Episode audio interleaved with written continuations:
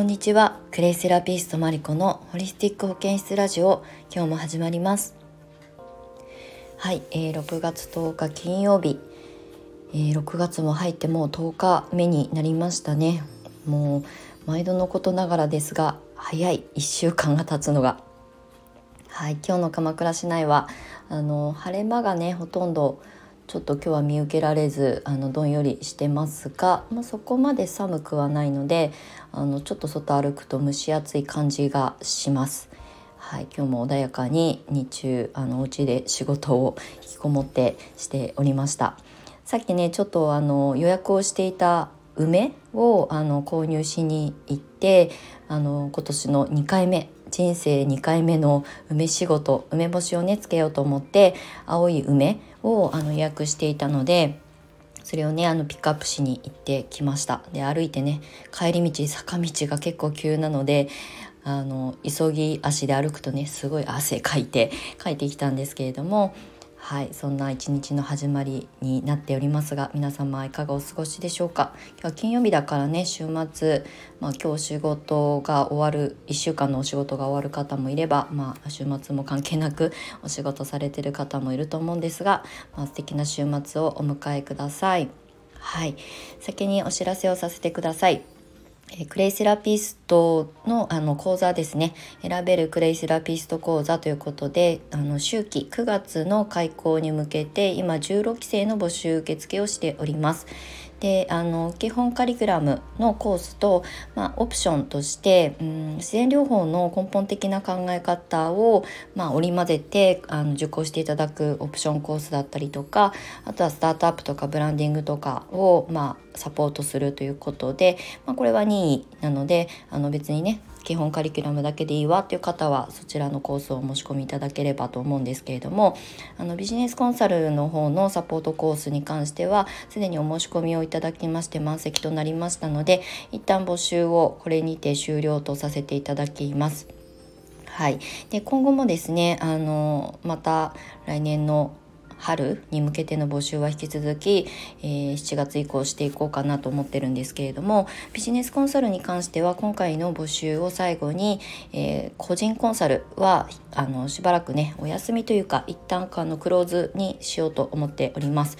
えー、年度の寺子屋の先生の方のコミュニティの中でビジネスコンサルを展開していこうと思っているのであの資格を取った後にまあお仕事としてね本気で向き合いたい方は年度の寺子屋の方のコミュニティにご参加いただいて、まあ、そちらはねビジネスコミュニティという形で展開をしているのでそちらにご参加いただくということで、まあ、最低でも1年間はじっくりと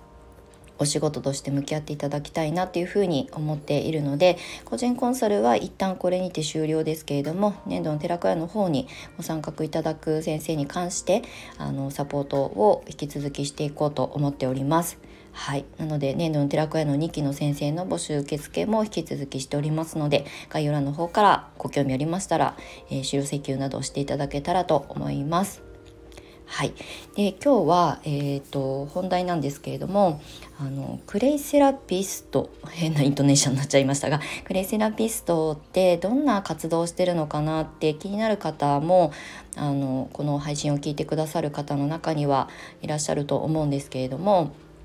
まあ、私もね今クレイセラピストとして独立して9年目になるのでもう約10年近くクレイセラピーに関わってきたんですけれどもで今はね講師として、まあ、クレイセラピストさんを育成する立場ではあるんですが今までずっとね私も一クレイセラピストとしてあの個人活動をしてきました。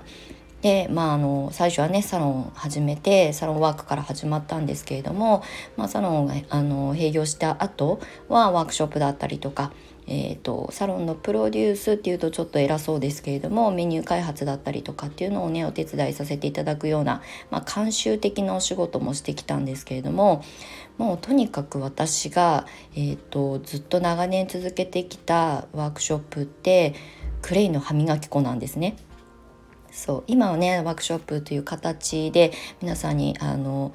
情報提供する場をね設けてはいないんですけれどもあのね最初からもうずっとやり続けてきたのがクレイの歯磨き粉。まあなんでかっていうと私が一番虜になったクレイセラピーの使い方だったんですよね、まあ、日常ねお風呂の中にクレイを入れてクレイバスという形でねお風呂でデトックスとかミネラル補給ということも発信ずっとずっとしてきてるんですがワークショップっていう形になると、まあ、クレイバスをみんなでその場で体験することは難しいのでやっぱりね手作りクレイクラフトっていう形になっていくんですけれども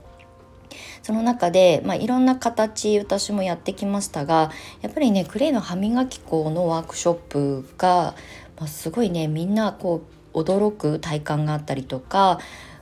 クレイで歯を磨く？え泥でしょ？っていうところから、まあ、あの最初入り口がねあるんですけれども実際ね作ってもらって持って帰っていただいて、まあ、実際使ってみたらなんかこうねあの泡は立つような市販の歯磨き粉とは全然違うので、えーと、なんか磨いてる気がしないっていうふうに思う方もあの先入観としてあるかもしれないんですが磨き上がりがねすごいツルツルしてあの本当になんか歯石歯垢汚れがねしっかり取れてる感じを1回で体験できるっていうのがあのワークショップとかに参加してくださった方がね後々あのフィードバックくださったりとかアンケート用紙にその場でお答えいただいたりとかする時に皆さんね結構驚きの声をあの寄せてくれるんですよね。そうでなのでクレイの歯磨き粉もう一択っていうぐらい私はもうひたすらその形でワークショップをやってきました。そうでまああのうちのね卒業生の皆さんも最初のスタートアップクレイセラピストを仕事にするとか活動して、まあ、収入の一つにしていきたいっていう方の、まあ、導入編としてはクレイの歯磨き粉のワークショップがすごく人気ですね。まあ、私がすごいあの推しな クラフトなので講座中にもねあの使ってどういう体感があったかっていうのを私がすごく自分の実体験としてお話しするから余計その印象が強いのかもしれないんですけれどもでもねやっぱりあのいろんなクラフトを作る体験をするんですけれどもその中でも口の中ってねすごく体感っていうかこう感覚であの感じやすい場所なので。一回使うとその良さが分かるっていう意味ではあの結果が早く出るということで、まあ、感動してくださる方でクレイに興味を持ってくださる方が、まあ、増えやすいクラフトの代表格かなっていうふうに私は思っていますだってね毎日ご飯食べたら歯を磨くっていう習慣が基本的にはあると思うので、まあ、あのいろんなことをね情報収集すると歯磨きがあの必ずしもあの毎食後じゃなくてもいいとかいろんな考え方あるんですが基本的には歯は磨くっていうあのなんだ一般常識的なところに、まあ、置き換えをしていくっていう提案をしていくのにはしやすい形なんですよね。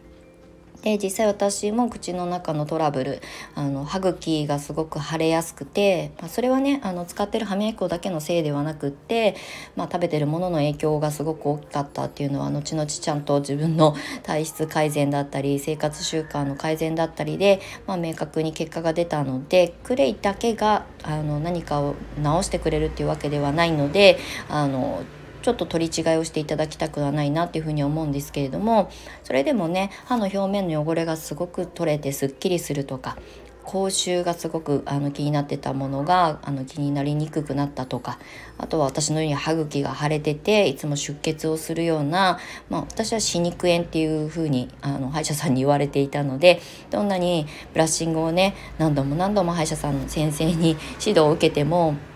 一向に良くならなかった。でもクレイの歯磨き粉を使ってまあ3ヶ月半年ぐらい経った時に出血が止まるようになった。あの出なくなった。で劇的に体質改善がたった3ヶ月ではできるわけがないのでやっぱりクレイが持つ、えー、こうえー、ミネラル補給だったりとかあの吸着力で汚れをしっかり取ってくれることによって、まあ、口腔ケアが行き届くようになったんじゃないかなっていうふうに思っています。うん。なので今クレイセラピストさんでうちの卒業生ではね結構歯磨き粉のワークショップが盛んにあちこちで行われています。であのワークショップをやったりとかオンラインレッスンやったりとかあとはクレイの歯磨き粉のキットの販売とかねっていう形で、まあ、ちゃんとあの多少なりとも利益につながっていくっていう形が少しずつまた増えてきてるなっていうふうに思っています。まあ、それ以外にねいろんなファンデーション作ったりとか、まあ、クリーム作ったりとかいろんなレシピはあるんですけれども毎日の日常しかも歯が生えてる人には絶対 歯磨き粉ってまあ人を選ばずに届けていくことができるのでクレイセラピストの活動の第一歩においてはクレイの歯磨き粉のワークショップだったりとか、まあ、対面でワンあのワンオンワンでレッスンしたりとかあとはそうやってキットを販売して届けるということも仕事の一つになりつつありますっていうことをね今日はお話ししてみました。あのクレイセラピストって私はね仕事として捉えて向き合ってきてこの9年いろんなことを経験してきていろんなことを発信してきてでもやっぱり初心に戻るじゃないんですけれどもクレイの歯磨き粉ってやっぱり私の中でもすごく大きななんかターニングポイントになったなっていうふうに思っているので何からスタートすればいいのかなとかどういうことでクレイセラピストって活動できるのかなってもやっとされてる方に、まあ、ヒントになったらいいなと思って今日はこんな収録を撮ってみました。はい、まあ、クレイセラピストのあの講座の中では歯磨き粉だけじゃなくて、まあ、湿布のような使い方だったりとかあとはファンデーションだったりとかね、まあ、あの日常のスキンケアとかセルフケアあのボディケアで使えるようなあのいろんな形のクラフトを実際作ってもらって体験していただくということもあの含まれていますのでもちろんね歯磨き粉だけじゃなくて、まあ、スキンケアに特化するあの発信をしたいわっていう方であればファンデーションだったりとか化粧水だったりだったりとかそういうレシピがあるのでそういったものにご興味を持っていただいても全然構わないと思うんですが最近ねあの卒業してくださった皆さんの発信とかをね陰からこうこっそり見させていただくとやっぱり歯磨き粉人気だなっていうふうに思っております。はいということで今日はクレイの歯磨き粉、まあ、いろんな体験談があるんですけれどもこういったことはねちょっと焼き穂とかに抵触する部分もあったりするので、まあ、講座の中だけでお話をさせていただいておりますのでそこはちょっとご容赦ください。はいということで今日もあの長い配信に最後までお付き合いいただきましてありがとうございました。素敵な金曜日をお過ごしください。クレイセラピストマリコでした。